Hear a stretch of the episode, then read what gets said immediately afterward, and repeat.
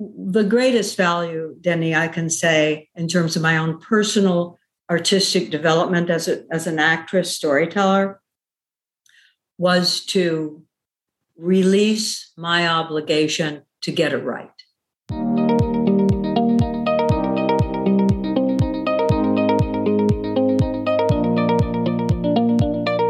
Hey, everybody. Welcome to The Voracious Student and your podcast classroom. I'm your host, Denis Lambert, and each week I talk to a new teacher about life and the arts. Kimberly Vaughn is my guest today.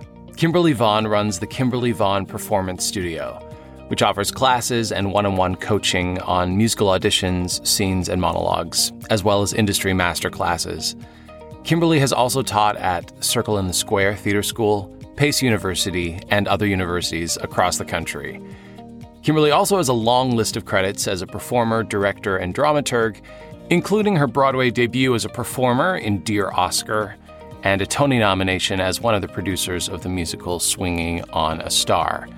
She is also the book writer for the new musical River Dreams, which is in its developmental process, heading towards a full production soon, which we chat a bit about. Perfectionism is really the focus of this episode. It's not a good goal. It's not what we want. I hope I'm not sounding preachy, but there was a lot of things Kimberly and I were interested in chatting about, but we really zero in on that and how it holds back actors auditioning and performing. Kimberly is an incredibly committed and passionate coach. I've worked with her a lot over the years, and so I can say firsthand that she really consistently demands that who she's working with jumps in wholeheartedly. Kimberly is the loveliest lady. She's also become a good friend. And I think that's all I have to say to set this up. Enjoy my episode with Kimberly Vaughn. Kimberly Vaughn, hello, hello, hello. Hello, hello, Denis. Welcome to the show. I'm so happy to have you on here today. Well, I'm delighted to be here for so many wonderful reasons, and it's really a privilege to be in this process with you today, so thanks. So anyone listening who doesn't know Kimberly, Kimberly is an extraordinary coach and teacher, and that's what we're going to focus on in this episode. However, you do and have done so many other things. So before we dive into your coaching and your teaching, what has been your favorite experience as a performer so far? And what has been your favorite experience as a producer, director, or dramaturg so far? Love those questions. Thank you. I've focused for decades on serving others, which has been a great nourishment to me. That notwithstanding, boy, did I have a blast in my late teens and early 20s performing a number of the standard Broadway canon of musicals and leads in every one of them.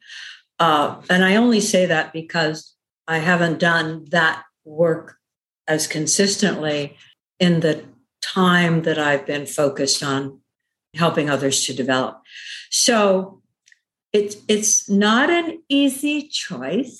However, I would have to say, based on who I was at the age of, let's say, 19, 20, who I was, my development, my personality, what baggage, if any, that I brought to it, playing the role of Sally Bowles with my salt and pepper short bob wig on and knocking it out of the park 7 nights in a row was likely the thrill of my career.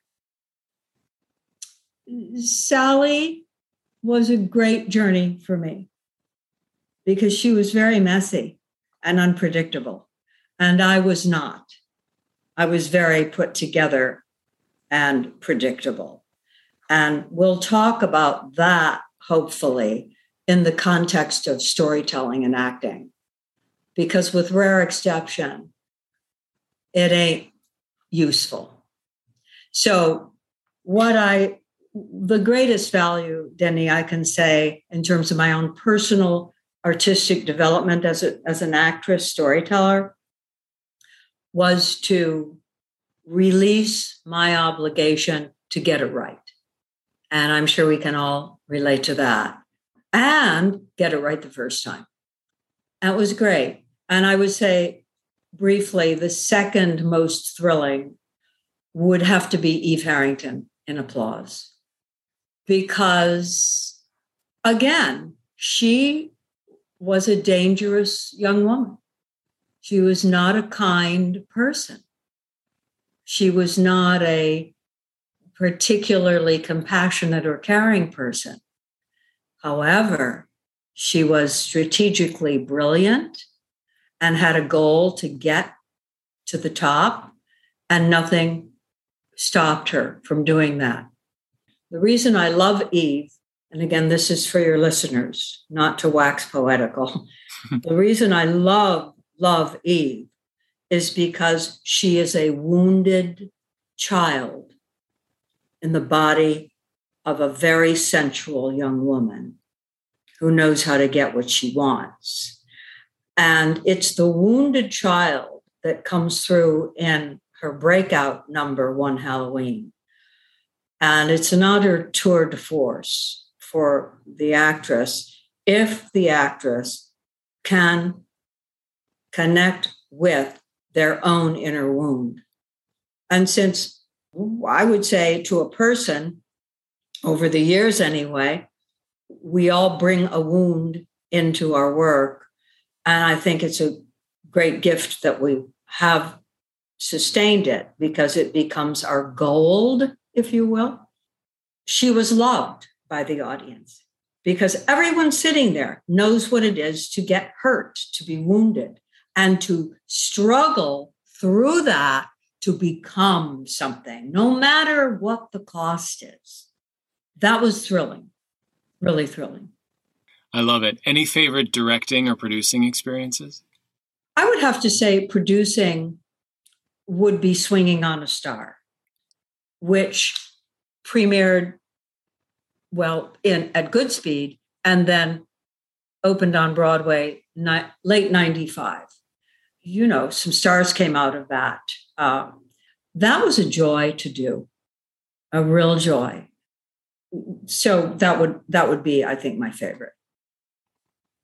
So how did you find your way into coaching and teaching? How did that happen? Why did that happen? We've started to touch on it, Denis, and I want to grab a hold of a number of ideas and thoughts and design them in such a way that there's value here. It's an ongoing gift. When I was auditioning a lot, I would feel myself some anxiety and some nerves, pretty normal for that situation. And I would notice that I wasn't alone, that there were quite a number of people in the audition process who were chatting and giggling and focused on entertaining each other before going into the room. Now, I understand, obviously, as a human being, that what I perceive that to be is I'm so nervous that I can't focus. So I'm going to see if I can relax myself by simply having a conversation with a total stranger. And I bet there are people that will listen and go, did that every time, always got a call back. So it's not a one-size-fits-all situation. The point is that giving ourselves permission to love what we do and do what we love in a loving, open, self-compassionate, and improvisational way, I've noted over the course of many years, is not a walk in the park for most aspiring actors. They're much more, I'm speaking from experience, with enormous empathy, because I am one of the family. such an incredible need to get it right and make an impression. And I would have to say, by and large, potentially, that one of the reasons they were giggling and chatting was because they knew they hadn't done the homework necessary to walk in that room and really shine for themselves, not for the table, but for themselves. And so what ends up happening in those circumstances is that the actor is relegated to pushing and showing, pushing, showing, pushing, showing. And as we all know, whichever side of the table we happen to be on that day, that it lands like a lead weight. That the most important thing that the table needs to know is who we are. And so even if we walk in the room without having done our homework to the degree we know we can, if we let go of that judgment, if we suspend any self-harm by attempting to fix something that we needed to fix prior to walking in the room, if we can suspend all of that and simply be present, chances are, to this very day, we will reach somebody behind the table. Our humanness will touch their humanness, and that, at the end of the day, is the bottom line. And I've just gone from A to Z, really. There's so much to discuss in between. But I would like to add a quick thought, which is, while it might be obvious, the 4 or 2 or 6 folks left for each role after the final callback, it will matter deeply, the sense of familiarity the table has with the human being. I loved his humanity. I loved his giggle. I loved his smile. And all 4 are equally talented. It's going to be the human factor. And the human factor, above all else, is one of the bottom lines in terms of why I teach and how I teach. I love what you brought up there about the waiting room. I remember years ago thinking that if I ever wrote a book that had anything to do with acting, it would be about the waiting room. It feels like there should be courses in how to navigate the waiting room alone. I mean, I remember at one point starting to go to auditions with earphones in my ears. And funny how my friends would just sort of smile and know not to come bother me. Exactly. You know? And what that is, Denis, from my perspective, is ownership. It's ownership of your right to be there, waiting in the waiting room. It's ownership of your right you've earned to walk into that room and knock it out of the park.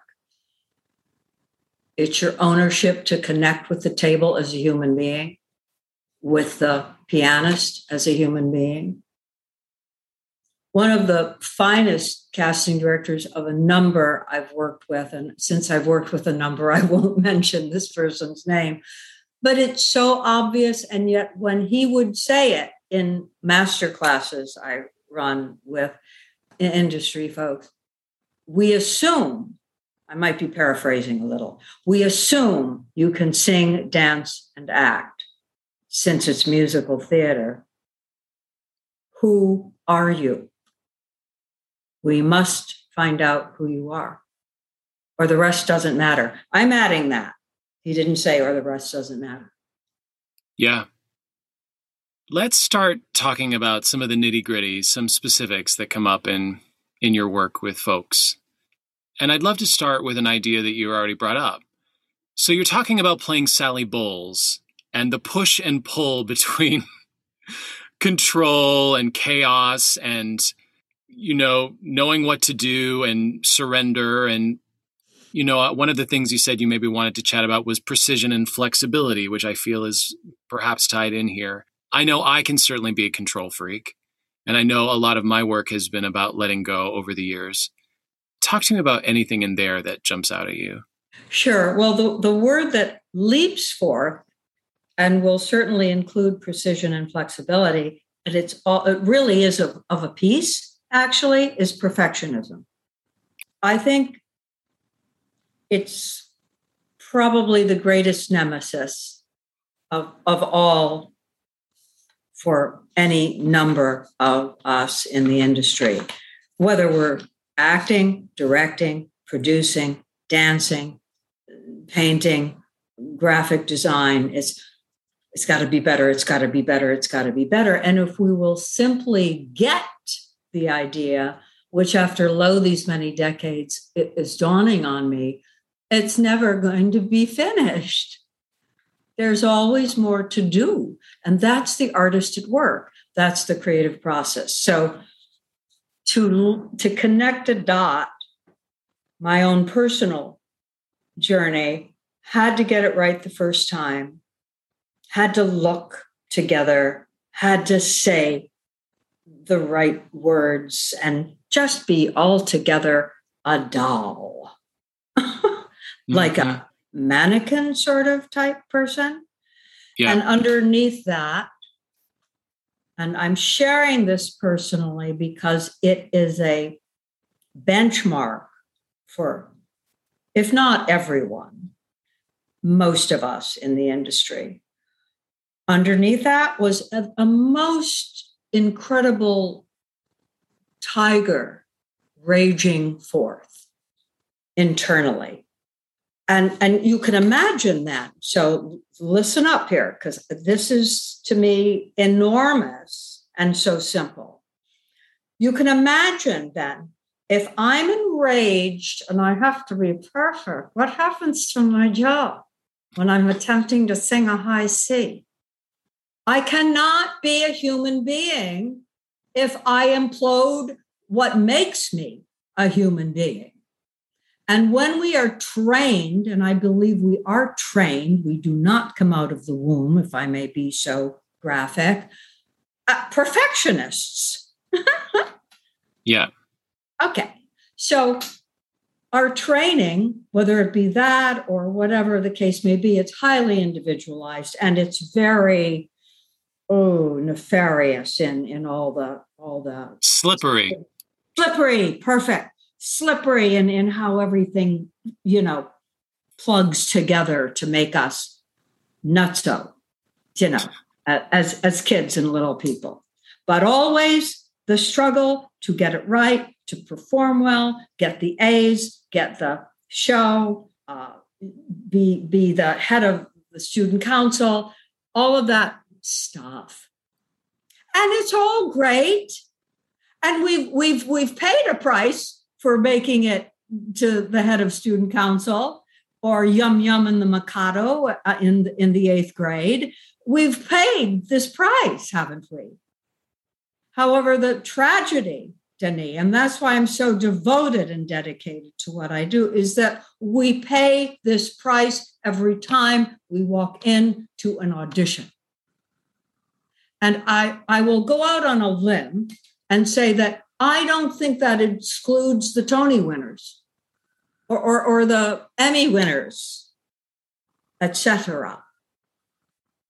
Because short of a lobotomy, that pressure to perform it correctly the first time is always there. And so one of the most important things that we get to in the work, and it's something I would love to share, is the aha moment where the student goes, I liked what I just did. I actually liked me in this moment. And that's the beginning of a whole new level of reality for the student. So I hope that's clear, that perfectionism compromises our innate gifts, the gifts we brought in with us that were flowing freely before, let's say, 6 or 7, and our instincts, which were flowing freely before we became a certain age. Give me a man and give me a child until he's 7 and I'll give you the man. Being a child can be a danger zone, even when the parents are amazing. But we're not going to have a psychology session right now. We don't need to go deeper into that. But one of the critical aspects of perfectionism and precision versus flexibility is that when we get to that place of flexibility, then we become improvisational as storytellers. And above all else, who are you? The casting director asked. I am an improvisational being. I am a being who acts on impulse. And so part of the work is to get the storyteller, the actor, the singer, back to the impulse, back to the instinct, back to the flexibility, because we didn't plan we were going to knock our best friend off his tricycle and grab it and ride it for an hour without him being able to catch us. I made that up. We don't plan that stuff. That's on instinct. That's on impulse. So when we walk in the room, that's the goal, to have done the homework and then to let it go. So the precision piece of it, Denis, is for me, you're one of the finest acting, developmental, storytelling people I've ever known or worked with. That wasn't very eloquent, but the point is, you're very welcome. I'll say it a different way because I want to. And you understand the joy of acting, I will say, because your process of preparation is all. You leave no stone unturned.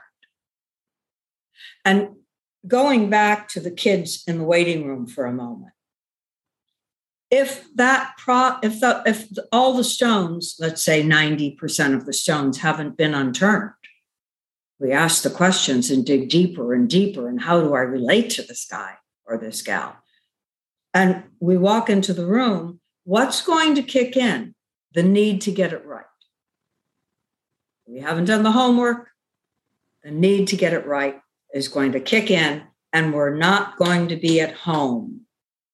And therefore, the casting director won't have the opportunity to find out who we are. Did that make sense? Absolutely. And I have a bunch of things I want to add on.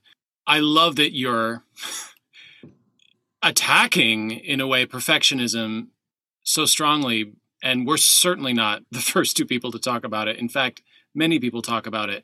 Yeah. But I'm, by the same token, shocked how often I hear it as a badge of honor. I hear it as bragging rights. People will say, oh, well, I'm a perfectionist, you know, or I can't remember what book I first read it in, but it might have been The Artist's Way, which I actually think I talked about in the last episode. But this idea that perfectionism is not a good goal. If you're working for perfect, you're in the wrong game. Mm-hmm. Secondly, I just have to agree that, you know, the Tony winners deal with this too, that from my experience, from people I've talked to, et cetera, it only gets worse. Mm-hmm. The insecurities and the pressure, it gets worse. So deal with it now. Or even on a simpler example, you know, I'll find myself sometimes in class with a student maybe not being able to handle the pressure of a note. I'm like, well, you have 30 minutes with a nurturing teacher here who's actually going to tell you why, you know, what the note is, or why you may not be getting the call back. It's only going to get worse when the director just says, thank you, you know, deal with this now because it's only going to get harder. And if you make that director your dream director, it gets even harder than that. Mm-hmm. Oh, and then in terms of preparation, the more you prepare, the more free you can be. And it's exactly. It can feel like a bit of a reverse psychology thing. And I find that when I haven't prepared as much or I'm winging it, that's when I hold on real tight. Absolutely. That's because I have nothing to actually hold on to. So I'm just gripping. Precisely. So again, in the context of perfectionism, one is then holding on to his or her perfectionism. So if you're working with a private client or a student in class mm-hmm. and you see this going on, what might be some of the things you might say to them? Or what might be some exercises or suggestions you would give them? Good. And I'll simply say, until very recently, the last 16 months have been on Zoom for obvious reasons. And it was a blessing also because it helped people begin to master the video process. So it had add-on benefits.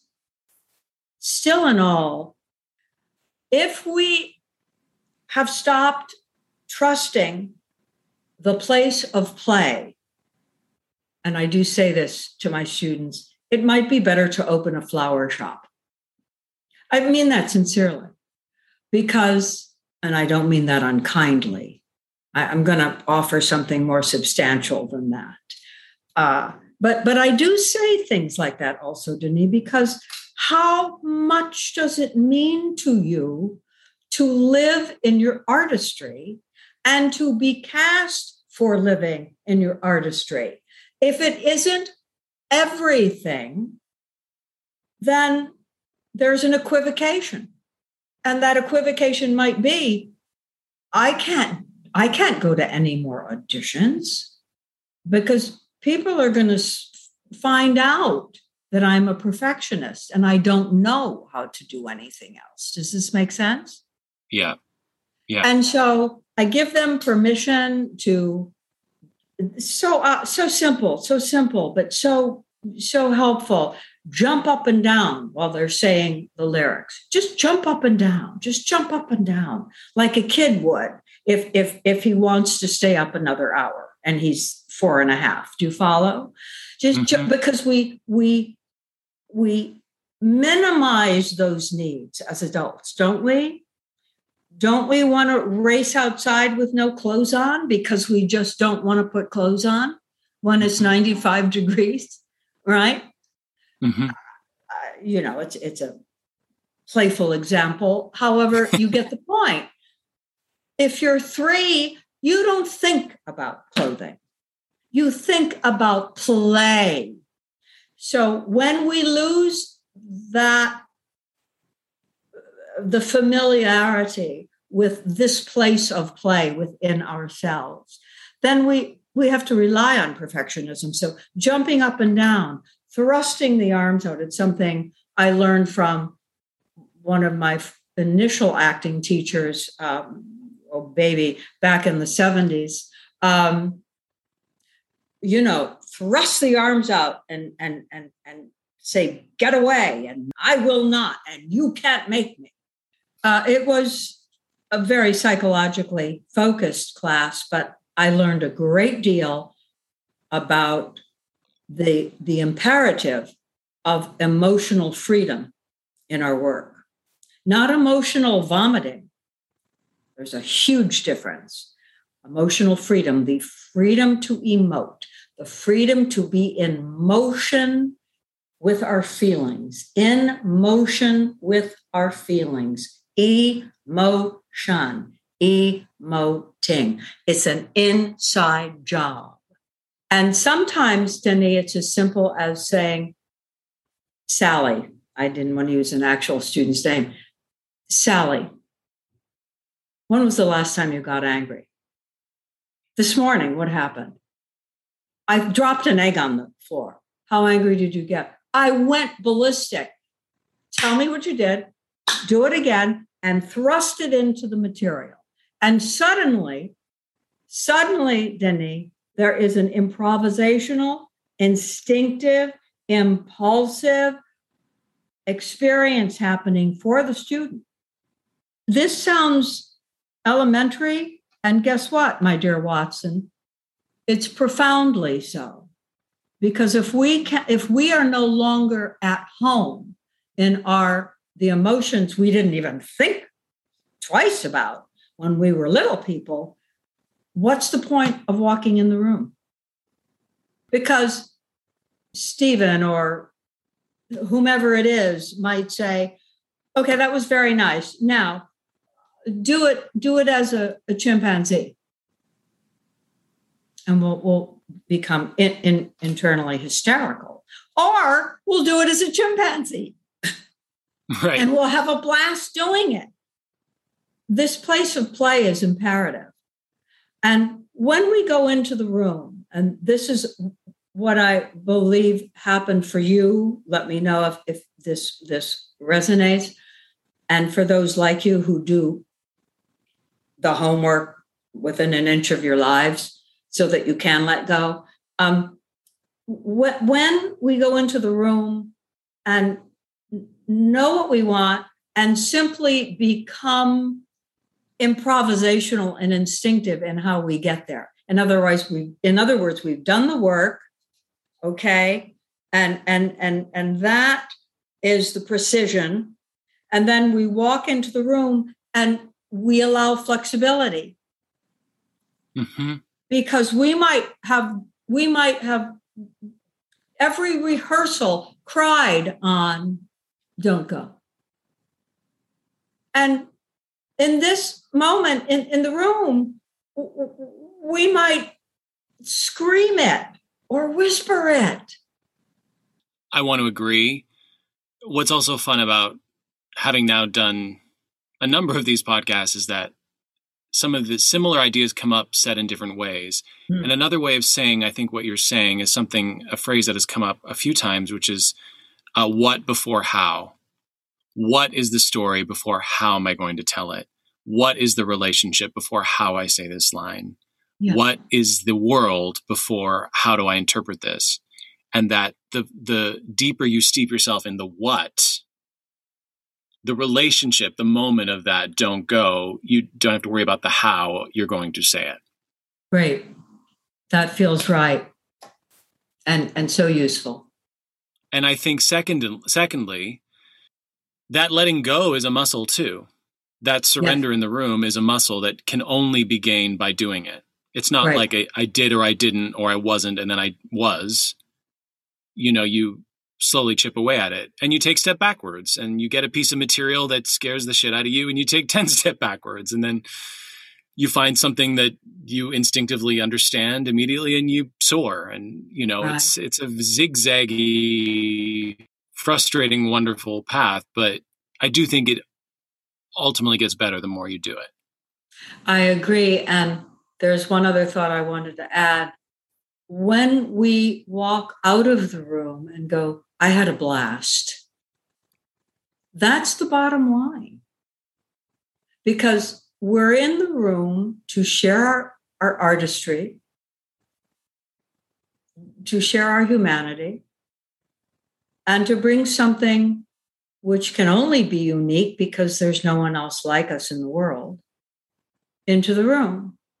And when we give over to that, and for some, the perfectionists, I'll add, give in to that, I think everyone will benefit in the room. And my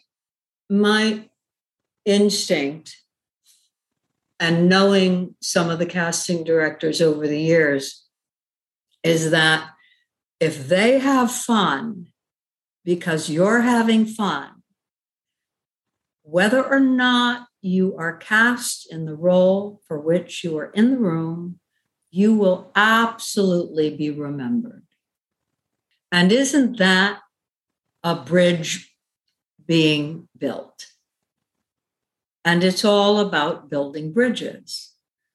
I think building bridges between our innate wisdom as storytellers, and that's the child within, that's the place of play within, pushing through the resistance to be vulnerable as young adults and middle-aged adults, etc., into a place of play once again, where there's flexibility, spontaneity, improvisation, and the precision of having done the work.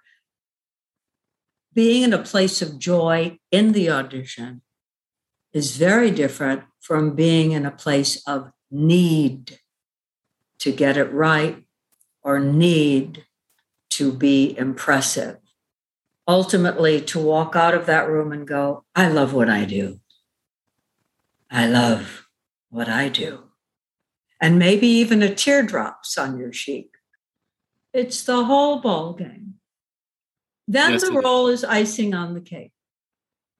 Then you're being celebrated with the role for being a human being, not a human doing.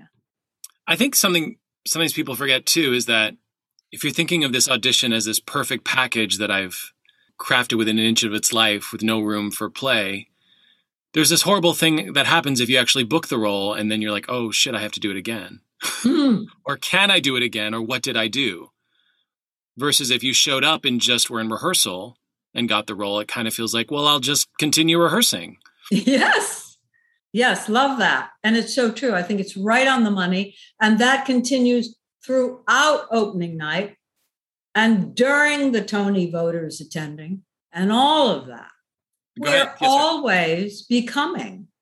Yes. I took a class with Patsy Rodenburg years ago, and she told this great story about one of the famous British dames. I can't remember which one, but she was finishing a 2.5-year tour of Antony and Cleopatra or something like that. And someone asked her in the matinee, are you happy it's over? And she said, no, I finally figured out today what that scene was about. Ah, I love it. Which is a story I love. I love that because it's so true. It's so true. My heart goes out to to piggyback on Patsy's sharing, my heart goes out to the high school students who rehearse for a month and a half and do 2 shows. Yeah. And of course, it's wonderful. But a month of rehearsal, that's the bare minimum. And when you don't get it in the profession, I think you have to find a way to give it to yourself. Another thing you say is your voice is not for sale. Oh, yeah. Tell me about that. Great. Love talking about this. It's so at the heart of the process for singing storytellers. When the voice leads the story, we're in trouble. Now, in the 30s, 40s, and 50s, that was expected. We needed those big booming voices with no mics and all of that, right? However, the voice follows the story. And I will add that the vocal piece of the puzzle can and will impede the story, impede your spontaneity, and ultimately, the humanness you bring to your story, if the voice is all. And it's very tricky, Denis. I started out in opera at Indiana University. So I get it. I really do. And I tell my students, I get it. However, we want human beings, as this casting director asked, who are you, who sing, dance, and act? God knows how many times I'm digressing, but I'll get right back on track because it's germane. How many times I've said to my students, this, oh God, that note, whoa. If the casting director is not going to call you back because of one note, if the musical director is going to disregard your talent because of one note, we are all in trouble. So stop focusing on sound and begin to focus on story. The sound follows the story. The sound is affected, enhanced, propelled by the story. When I see a child crossing a street unattended, I'm going to yell, stop. I'm not going to think about where I'm placing it or how loud it is. That comes from an inner need to help, an inner need to be present, an inner need to make a difference, the what you were talking about. If you walk into the room and it's all about your vocals, you're selling your vocals. Your voice is not for sale. You don't have to sing forte in the first 8 bars. When there's a mezzo forte or a pianissimo, what are you doing? Do you know? It's really on a plane with perfectionism. My voice is who I am, and I've suggested to my students, when are you? It's like, you know, the wizard. When are you going to come out from behind the machine? We want to know who's behind that sound. And so it's not about withholding your voice from the table. No, it's about allowing your voice to emerge on your story so that where the swell is already written into the melodic structure of the composition, you are there. But if I'm there at the first, moment of the piece, you're not in the story, baby. Don't tell me you're in the story. Mm-hmm. You're in your story that my voice is all, and I must relegate everything else to my voice. But to get back to your voice is not for sale, it's not for sale. Let your audience, and the table is your audience, let the audience earn the high B flat. Let the audience earn the forte. Why must you overwhelm them with sound such that they have no inkling of what it's doing in your story? It's certainly not in harmony with the language you're singing. Mm-hmm. Here's a question. Do you remember when you started saying that? When did you start saying the voice is not for sale? Or has it always been an issue? Or is it just human nature to hide? I believe it's always been an issue. However, I love that you're asking this. Thank you. It's been within the last couple of years. And I liken it to, or I connect the need to oversing, as in, here it is. It's attached to the perfectionism. It's attached to the need to get it right. I notice it more in those students that they've trained, and they have great voices. And that is their, those are their horses, so to speak. And they're going to lead with that power. Do you feel, and subjectively, obviously, that the pressure for perfectionism is getting worse, more intense in this modern world? I'm looking at that. That's such a deep question. And I would suggest that there are reasons why, personal reasons why perfectionism is hard to shake. Again, short of a lobotomy, we have to learn to live with it. We have to learn to make friends with it. We have to learn to be able to say, here you are again, my friend. Thank you, but I don't need your help today. I'm going to sing this very gently because I'm singing to a sleeping babe. I'm not going to sing at a 9 or a 10. I'm going to sing at a 2 or a 3. Which is another version of what before how. The what is that it's a baby, right? Not the how do I sound. Oh my Just for the God. Listeners, right? There you go. Thank you for the phrase, how do I sound? Because I do believe that the sound equals my value. And that's why I turn it back toward the time in each of our lives when we were no longer enough as spontaneous, improvisational, delicious, unique creatures. That it had to get better. It had to get bigger. It had to get more formidable and brilliant. And while we strive for all of that and wish to be formidable and brilliant, and I say, hear, hear, not at the expense of the truth that we must find in our storytelling, or we'll walk in and out of the room and have a lackluster experience because we really didn't bring our truth into the sound. This is a huge topic, Denis. Of course. Yes, and I'm trusting that we've got some kernels there for you. Lots of it. Yeah. We have to wrap up soon-ish.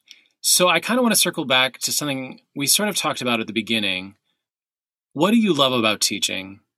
And could you tell me a little bit more about how you found that this was a good fit for you, that this was rewarding for you, and how is it rewarding for you? In an era, I'm speaking again personally, when I did not have a mentor per se. My mentors were relatives who believed in my gifts and my individual deliciousness as a little girl, a teenager, a young adult, etc. So that was very sweet, very reassuring. What I chose in the context of shifting from performing to supporting others become performers. I prefer the word storyteller, is the keen, visceral understanding that without a go-to person who's on your team, whom you trust, depending on all the other variables in one's individual personal life, family history being a big part of that. One in this city, in this business, can feel a bit rudderless, a bit overwhelmed, a bit unsure, if not a lot. And so for me, to be that person who is striving to serve the student as persons and performers so that they don't walk in the room as human doings. They walk in the room as human beings, and they trust that being who they are has great value. And it's just a matter of time that will out. So there's nothing at this stage in my life, other than getting back on stage, which I would love to do at some point, that is more fulfilling than watching a performer, and that could be anywhere from 14 to 70, starting to understand who they are in the context of this business, how they function in the context of this business, and to develop compassion for themselves, patience for themselves, and confidence in the fact that they are one of a kind, valuable, and when the work is done, and then the flexibility is embraced, magic, as Ben Vereen would say, magic happens. To be a conduit for that is a profound privilege and joy. And I never tire of it. Kimberly, any upcoming projects in any realm that you'd like to share with us? I know you have some, so. Yeah. Well, it's fun to mention them briefly. Yes, and you know about both. There will be a book about the work. It's going to speak of the human factor because it's everything. It's everything. Yeah. And there's a musical that has had staged readings and a lab at the York in 2015 and is being reworked again. Of course, again, you know, we're in our 11th year or so, and those in the know would say, oh, the timing's perfect. It takes a decade. Yeah. Not always. However, some of the greats musicals were written in not less than 10 years or so. So that's soothing. It's a balm to think about that. By the same token, it's also a labor of love. And my goal is to simplify it and reduce the character number and get it out to the regionals. And what is your involvement with the show? Like, what's your role? Writer. And I will say the folks who've been involved heretofore as the actors have been real champions of the piece. Alan H. Green, Philip Boykin, Carrie Compeare are all had lead roles in the piece and are eager to return. So when the actor says that, you know, we've got something. And nothing would please me more than to get it into a regional theater. By the way, it's called River Dreams. It's a working title. It's a good one. And by that, I mean, it makes sense because of the journey of the characters. So thank you. It's fun to talk about the future. Of course. Kimberly, thank you so much for spending this time with me. It's been my consummate pleasure and joy to be with you, Denis. Thanks so much for the opportunity. I will put your website in the show notes. So if anyone is interested in working with Kimberly, which I highly, highly, highly recommend, you can find her and reach out to her or just learn more about her. I adore you. I love you. Thank you. I adore and love you, Denis. Thank you. And that was our episode for this week. Kimberly Vaughn Performance Studio.com is Kimberly's website, and that will be in the show notes if you would like to check it out. Kimberly so obviously loves her job and her work, and that energy is infectious. I wish you could have seen and not just heard how she comes alive physically talking about all this stuff, which is the kind of energy she encourages in you when she's working with you. I'm so glad she's writing a book about all this stuff. I think that may be out next year. In any case, thank you to Kimberly again for coming on the show. And thank you to you all for listening. This is episode 50, so whether this is your first, second, fifth, 10th, or 50th episode with us, I'm so happy to have you as a listener. And I hope you've learned as much from these amazing guests as I have. We'll be back in 2 weeks with a new episode. Leave us a rating or review if you have time. Be well, have a great couple of weeks, and I'll talk to you soon.